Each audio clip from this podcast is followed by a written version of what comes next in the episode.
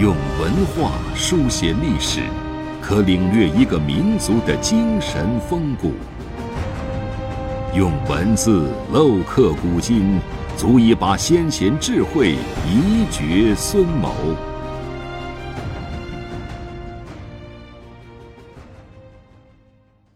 欢迎收听制药 FM，每晚和您分享经典智慧。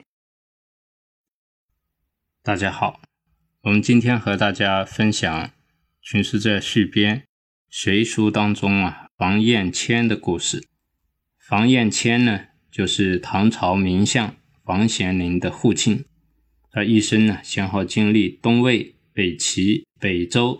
和隋朝四个王朝的更替，非常有操守，为官清廉，因此啊，没有余才以清白传家。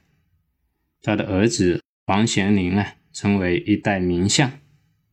房彦谦字孝聪，本是啊清河人，也就是今天河北清河。隋高祖杨坚受禅让即位以后，房彦谦回到家乡，过着悠闲自在的生活。立志不再出仕为官。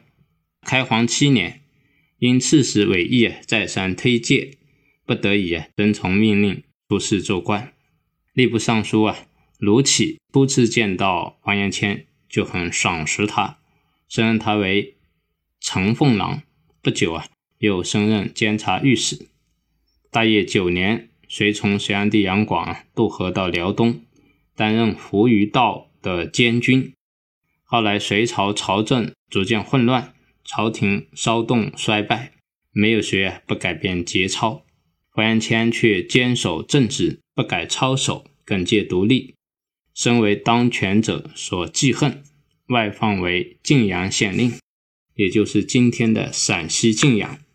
房彦谦在家时啊，每逢子侄来问候，常常对他们讲说多错劝勉的话，孜孜不倦。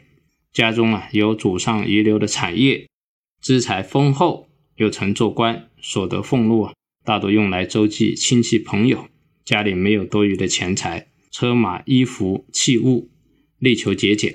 从小到大，一言一行未尝有私心。虽然家财屡空，仍然依然自得。他曾从容微笑地望着儿子房玄龄说：“别人都因官禄而富。”只有我因做官而穷，我留给子孙后代的只有清白而已。当初啊，开皇年间平定陈国之后，天下一统，议论的人啊都说将要出现太平盛世。房彦谦私下对好友赵俊仁、李少通说：“皇上啊，性格猜忌刻薄，不能接纳劝诫。